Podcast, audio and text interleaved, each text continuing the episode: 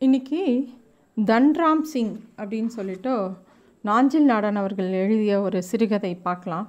இது சங்கிலி பூதத்தான்ற ஒரு சிறுகதை தொகுப்புல இருந்து இதை வாசிச்சிருக்கேன். இந்த கதை வந்து சொல்கிறதுக்கு முன்னாடி இந்த கதை வந்து எழுத்தாளர்களோட அப்சர்வேஷன் நம்மளும் நிறையா விஷயங்களை கடந்து போவோம் நிறையா பேரை பார்ப்போம். ஆனால் நம்மளால் வந்து அந்த விஷயத்தையோ காட்சியோ அவ்வளோ எளிமையாக விவரிக்க முடியுமா? இன்னொருத்தர் வந்து விஷுவலைஸ் பண்ணுற அளவுக்கு நம்மளால் ஒரு காட்சியை விவரிக்க முடியுமானா அதுதான் நமக்கும் ஒரு எழுத்தாளர்களுக்கும் உள்ள வித்தியாசம். அவங்க ரொம்ப அழகாக ஒரு சாதாரண விஷயத்தை கூட நம்ம நம்ம டெய்லி அதை கடந்து போவோம். ஆனால் அது நம்ம கண்ணுக்கு படாது. ஆனால் ஒரு எழுத்தாளருக்கு அது ஒரு பெரிய கதையாக விரியும். அந்த மாதிரி இந்த கதை தன்ராம் சிங் அப்படிங்கிறது ஒரு கூர்கா. நம்ம எல்லாரும் கூர்காவை பார்ப்போம்.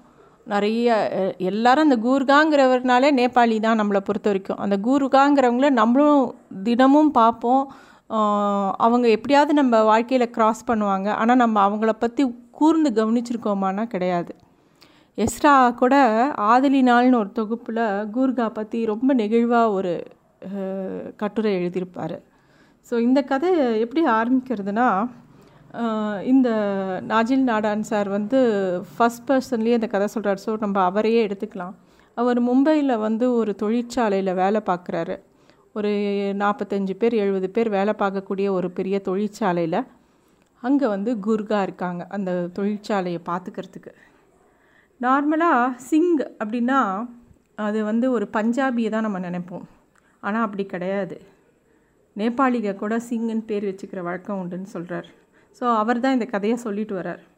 அவர் என்ன சொல்கிறாருனாக்கா இந்த கதையை எப்படி ஆரம்பிக்கிறார்னா அவர் மும்பையில் வந்து வேலை பார்க்கும்போது அந்த தொழிற்சாலையில் வந்து பல பேர் வேலை பார்த்தாங்க. அந்த தொழிற்சாலைக்கு ஒரு நேபாளி தான் வந்து கூர்காவாக இருந்தா வாட்ச்மேனாக இருந்தான் அவன் பேர் மகேந்திர சிங்னு பேர். அவனை பார்த்தா எல்லாருக்கும் பயம் வரும். ரொம்ப மிடுக்காக இருப்பான். இந்த ஜென்ரல் மானக்ஷா பாணியில் ஒரு தொப்பி போட்டுண்டு. ரொம்ப கையில் ஒரு குக்ரின்னு ஒரு கூரான வாள் சின்னதாக அது ஒன்று வச்சிட்ருப்பான். ஸோ அந்த யாருமே அவங்ககிட்ட வம்புக்கு போக மாட்டாங்க. அவனை பார்த்தாலே ரொம்ப ஸ்ட்ரிக்டான ஒரு டேப் கூர்க்காங்கிறது தெரியும். ஸோ அதனால் எல்லோரும் வந்து அவங்கக்கிட்ட ரொம்ப வம்பு பண்ண மாட்டாங்க. அப்படி இருக்கிற மகேந்திர சிங்குக்கு வேறு பெரிய இடத்துல வேலை கிடைச்சோடனே அந்த இடத்த விட்டு கிளம்பி போயிடுறான். அவனுக்கு பதிலாக அந்த இடத்துக்கு ஒரு குர்கா வரான் அவன் அவன்தான் வந்து இந்த தன்ராம் சிங். இந்த தன்ராம் சிங்க்கு அந்த சீருடையும் அதாவது யூனிஃபார்மும் தொப்பியும் இல்லாட்டா அவனை மதிக்கிறதுக்கு எந்த காரணமும் இல்லைங்கிறார். ஏன்னா அவன் ஒரு சாதா ரொம்ப சாதாரணமான ஒரு ஆள். மகேந்திர சிங் கிட்ட இருந்த மிடுக்கெல்லாம் இவன்கிட்ட இல்லை. இன்னொரு விஷயமும் சொல்கிறாரு இந்த கூர்காக்கள் யாருமே மீசை வச்சுக்கிறது இல்லை. அது ஏன்னே தெரியல அப்படின்னு சொல்கிறார் அண்ட் அவங்க வந்து பொதுவாக கூர்க்காவுக்கு சுத்தமாக ஹிந்தியும் வராது. அவங்க பேசுகிற ஹிந்தி வந்து வங்காள ஹிந்தி மராத்தி ஹிந்தி அந்த மாதிரி ஒவ்வொரு விதமாக வேறு மாதிரி இருக்கும். டோட்டலி வேறு மாதிரி ஹிந்திகள் அவங்க பேசுவாங்க. ஸோ இவங்க வந்து திபேத்தியர்களா நேபாளிஸா அப்படிங்கிறது நம்மளால் ஐடென்டிஃபை பண்ண முடியாது. எல்லோரும் ஒரே மாதிரி இருப்பாங்க. நம்ம எல்லாருமே கூர்கானா நேபாளி அப்படின்னு நம்ம முடிவு பண்ணிவிடுவோம் ஆனால் ரொம்ப விசாரிச்சானா தான் தெரியும். அவங்க சில பேர் திபேத்லேருந்தும் வந்திருப்பாங்க. அப்படின்னு சொல்கிறாரு அவங்களுக்குள்ளே ஹிந்தி வேறுபடும். ஆனால் நம்ம பார்க்குறதுக்கு நமக்கு எல்லாமே ஒரே மாதிரி தான் தெரியும். ஆனால் நமக்கு ஹிந்தி நல்லா தெரிஞ்சாலும் கூட அவங்களோட ஸ்லாங் புரியறது ரொம்ப கஷ்டம். அந்த மாதிரி இருப்பாங்க அப்படின்னு சொல்லிட்டு வர்றார். இந்த தன்ராம் சிங்கை பற்றி சொல்லும்போது இவர் வந்து தன்ராம் சிங்குங்கிற அந்த ஒரு ஆளை வந்து ரொம்ப நுணுக்கமாக பார்க்குறார். அவன் வந்து ரொம்ப ஸ்மைலிங்காக இருக்கான். அவன்கிட்ட பெரிய மிடுக்கெல்லாம் இருக்காது. ஆனால் வந்து அவன் வந்து ரொம்ப யாழ் எல்லார்கிட்டேயும் ஒரு மாதிரி ஃப்ரெண்ட்லியாக இருப்பான். கடுமையாக திட்டினா கூட சிரிச்சிட்டே இருப்பானான் அவனுக்கு ஒரு ஊரில் ஒரு குடும்பம் இருந்தது. அந்த குடும்பத்தில் அவனுக்கு வந்து ரெண்டு பையன் ரெண்டு பொண்ணு இருக்குன்னு சொல்லியிருக்கான். ஆனால் வந்து ரெண்டாண்டுக்கு ஒரு முறை தான் அவங்களாம் ஊருக்கு போக முடியும். அதுவும் அவங்க ஊருங்கிறது வந்து நம்ம நினைக்கிற மாதிரி இப்போ நம்மலாம் ஊருக்கு ட்ராவல் பண்ணோம் டக்குன்னு ஒரு பஸ்ஸோ ட்ரெயினோ இல்லை ஒரு ஃப்ளைட்டோ எடுத்துகிட்டு போகிற மாதிரி கிடையாது. அது ஒரு ஒரு மலைப்பிரதேசத்தில் ஒரு குக் கிராமத்தில் இருக்கும். அவங்க எப்பயுமே எப்படி ட்ராவல் பண்ணுவாங்கன்னா ஒரு பதினஞ்சு இருபது பேர் சேர்ந்து கிளம்புவாங்களாம். பம்பாயிலேருந்து கிளம்பி வாரணாசி வரைக்கும் ஒரு ட்ரெயினில் போயிட்டு அங்கே இறங்கி திருப்பியும் மாறி பாட்னா மன்சி அந்த மாதிரி வண்டியெல்லாம் போய் கொஞ்சம் தூரம் போய் சிலிகுரி வரைக்கும் போயிட்டு அங்கேருந்து மலைப்பாதையில் அப்படியே சிக்கிம் வழியாக எல்லை வரைக்கும் போய் ஒரு கிழட்டு டப்பா பஸ்ஸில் கிளம்பி போவாங்க. அவங்க போகிற டைம் அதையும் அந்த- அந்த ஊருக்கு போயிட்டு அதோடு அவங்க பயணம் முடியாது. அங்கேருந்து ஒரு குதிரை மேலேயோ ஒரு கழுத மேலேயோ ஏறி கிட்டத்தட்ட ஒரு பத்து நாட்கள் ஆகும் அவங்க ஊருக்கு போய் சேரணும்னா மும்பையிலேருந்து அவங்க வீட்டுக்கு போகணும்னா. நினச்சி பாருங்களேன். நம்ம வந்து அவங்களுக்கு லீவ் கிடைக்கணும். அந்த லீவில் அவங்க போகிறதுக்கு பத்து நாள் வரத்துக்கு பத்து நாள்னா அவங்க எத்தனை நாள் அங்கே இருக்க முடியும்? அதுவும் ரெண்டு வருஷத்துக்கு ஒரு தடவை தான். அந்த மாதிரி தான் பல கூர்க்காக்களோ இந்த பல நேபாளிஸ் வேலை பார்க்குறாங்களே அவங்க அஹ், திபேத்காரங்கெல்லாம் அப்படி தான் போகிறாங்களாம் காலையில் எட்டு மணிலேருந்து ஆரம்பித்து நாலு மணி வரைக்கும் மலை பயணத்திலே போவாங்க. பயங்கர குளிராக இருக்கும் சீதோஷ்ண நிலை வேறு மாதிரி இருக்கும். இதெல்லாம் தாண்டி போயிட்டு வருவாங்க. அந்த மாதிரி அவங்களோட வாழ்க்கை. அது மட்டும் இல்லை இத்தனை நாள் ரெண்டு வருஷத்துக்கு ஒரு தடவை போகிறதுனால அவங்க கொஞ்சம் கொஞ்சமாக சேகரித்து வச்ச பொருட்கள் அவங்க வீட்டில் அவங்க அம்மாக்கோ தங்கைக்கோ அவங்க இப்போ மகனுக்கோ ஏதோ ஒரு பொருள் வாங்கிட்டு போகிறது எல்லாம் சேர்த்து வச்சுருப்பாங்க அந்த ரெண்டு வருஷத்துக்கு. அது மட்டும் இல்லை ஒரு பத்து பேர் ஊருக்கு போகிறாங்கன்னா போகாதவங்க இருப்பாங்கல்ல. அவங்களாம் இவங்க மூலமாக தான் அவங்க வீட்டுக்கு தகவல் கொடுக்கறதோ ஒரு லெட்டர் கொடுக்கறதோ ஒரு பரிசு பொருள் கொடுக்கறதோ கொடுத்து அனுப்புவாங்களாம். கூர்காக்கங்கிறது நார்மலாக வாட்ச்மேன் இல்லை அப்படிங்கிறார் இவர். நாள் பூரா வாரம் பூரா ஏழு நாள் எப்போ பார் அதாவது வாட்ச்மேனுக்கோ மித்த இப்போ வர செக்யூரிட்டி சர்வீஸ்க்குலாம் ஒரு லிமிட்டட் டைம் தான். அதுக்கு மேலே அவன் இருக்க மாட்டான். ஆனால் குர்காவோட வாழ்க்கை முறை இல்லை அப்படி.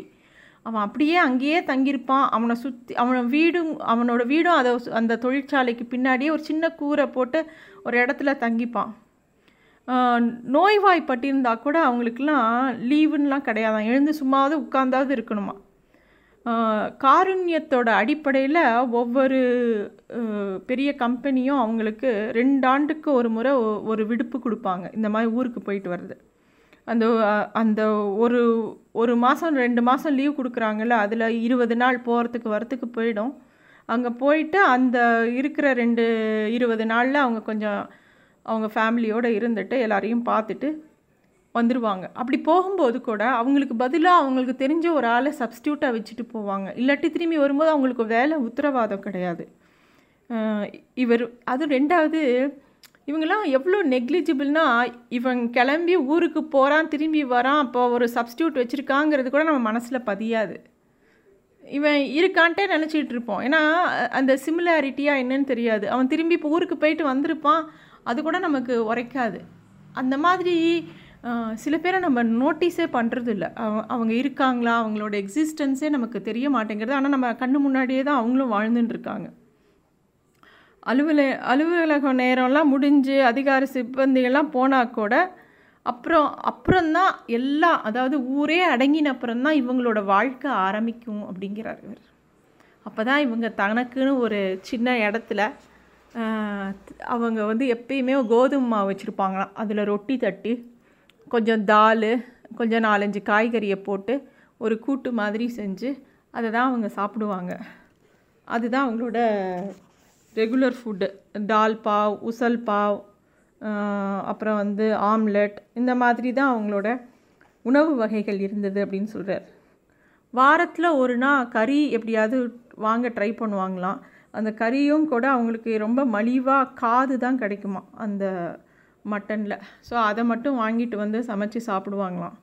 இவர் வந்து சில நாள் அந்த பொதுவாக தமிழர்கள் வந்து நல்லா வேலை பார்ப்பாங்கன்னு மேலதிகாரிகள் மிக பொறுப்பான வேலைகள் எல்லாம் தமிழர்களுக்கு தான் கொடுக்குற வழக்கம்.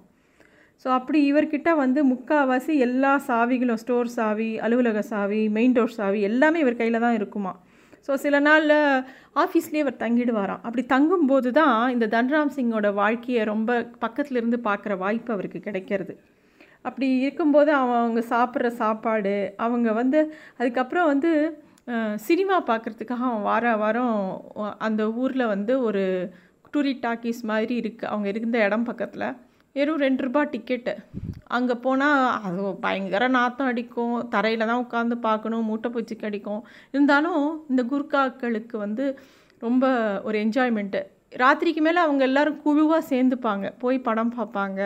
சேர்ந்து சாப்பிடுவாங்க. அந்த மாதிரி அவங்க இருப்பாங்க. எப்போதாவது இவங்களுக்கெல்லாம் கடிதம் வருமா? அதுவும் தன்ராம் சிங்க்கு எப்போதாவது கடி கடிதம் வரும். அவன் வந்து முகவரி எழுதி அவன் ஊருக்கு போகிறான் இல்லையா? ரெண்டு வருஷத்துக்கு ஒரு தடவை அப்போயே வந்து கொஞ்சம் இன்லேண்ட் லெட்டர்ஸில் அவனோட ஆஃபீஸோட முகவரி எழுதி அவங்க வீட்டில் கொடுத்துட்டு வந்துடுவான் அதில் அவங்க வந்து இவன் இங்கே இருக்கும்போது அந்த லெட்டரில் தான் எழுதி அனுப்புவாங்க ஏதாவது செய்தி. முக்காவாசி அது வந்து அந்த லெட்டரில் துக்க செய்தி தான் இருக்கும் அப்படிங்கிறார்.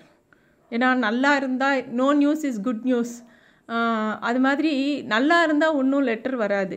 யாருக்காவது உடம்பு சரியில்லை யாருக்காவது இறந்து போயிட்டாங்க அந்த மாதிரி துக்க செய்திகள் மட்டும்தான் லெட்டரில் வருமா? அதுவும் ரொம்ப கிறுக்கலான ஒரு எழுத்து. அது நேபாளியா திபேத்திய மொழியா சீன மொழியா எதுவும் நமக்கு தெரியாது. ஏதோ ஒரு எழுத்தில் வரும். பதினஞ்சு நாள் இருபது நாளைக்கு ஒரு தடவை ஏதாவது ஒரு கடிதம் எப்போதாவது ரொம்ப ரேராக வரும். அப்படின்னு சொல்கிறாரு அப்படியுமே வந்து யாராவது இறந்து போயிட்டாங்க அப்படின்னா கூட அந்த செய்தி வந்து ரொம்ப லேட்டாக வர்றதுனால அந்த காரியம்லாம் முடிஞ்சு எல்லாம் பேருக்கும். இவனோட துக்கம் கூட கொஞ்சம் லேட்டாக தான் இவனுக்கு வந்து சேரும். அந்த மாதிரி இருக்கும்போது அவங்க எல்லாருமா அந்த இப்போ ஒரு வியாழக்கிழமை போல் ஒரு லெட்ரு வருதுன்னா இந்த மாதிரி யாரோ இறந்துட்டாங்கன்னு அந்த கூட்டாளிங்கெல்லாம் சேருவாங்களாம் ஞாயிற்றுக்கிழமை? கூடி சேர்ந்து அந்த நினைவுகளை சொல்லி அழுதுட்டு ஒரு சடங்கு மாதிரி ஒரு தீயை வளர்த்து அந்த வந்த லெட்டரை அதில் போட்டு எரிச்சிட்டு அப்படியும் அவங்களே பிரிஞ்சு போயிடுவாங்களாம். அவங்க குடும்பத்தார் இறந்து போயிட்டாங்கன்னா மொட்டை போட்டுக்குவாங்களாம். ஸோ அந்த மொட்டையை பார்த்து தெரிஞ்சுக்கலாமா? இந்த இவங்க வீட்டில் ஏதோ துக்கம் நடந்திருக்கு அப்படின்னு. இவர் சொல்கிறார் தன்ராம் சிங் எப்படி இருந்தாலும் வருஷத்துக்கு மூணு மொட்டையாவது போட்டுருவான் அப்படின்னு சொல்கிறார் அது வந்து ரொம்ப ஒரு அவங்க துக்கத்தை கூட அவங்களால வந்து வெளியில் சொல்லி அழ முடியாத ஒரு அவலம் அவங்களுக்கு. தன்ராம் சிங்க்கு ரொம்ப சந்தோஷமான ஒரு விஷயம் ஒரு பீடி அப்புறம் கொஞ்சோண்டு ஒரு டம்ளர் சாய். அது மட்டும் இருந்தால் போதுமா? ரொம்ப சந்தோஷமாயிடுவான் அவன். என்றைக்காவது ஞாயிற்றுக்கிழமையில் வந்து அந்த வாட்ரு சாராயம்னு ஒன்று சொல்கிறார் இந்தியன் லிக்கர். அது கிடச்சதுன்னா தன்ராம் சிங்கும் அவங்களோட கூட்டாளிகளும் சேர்ந்து அதை கொஞ்சம் சாப்பிடுவாங்களாம் ஊறுகாவை தொட்டுண்டு.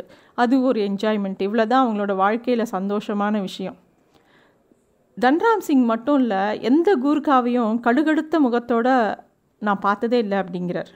முகம் ஏறிட்டு பார்த்த உடனே மலரும் சிரிப்பு.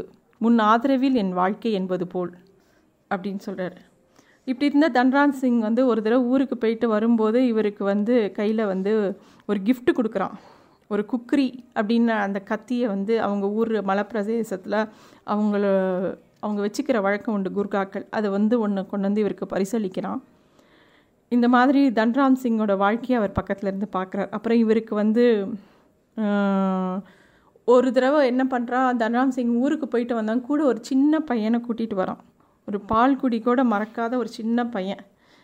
யாருடா இது அப்படின்னு கேட்டவுடனே என்னோடய அமாரா ஜவாப் ஜவாய் சாப் அப்படின்னா மகளுக்கு எப்போது திருமணம் செஞ்சேன்னு கேட்குறாங்க போன வருஷம் போகிறச்ச திருமணம் செஞ்சேன் அப்படின்னு சொல்கிறான் அதுக்கப்புறம் வந்து அவனை பார்க்கவே இல்லையா இவர்?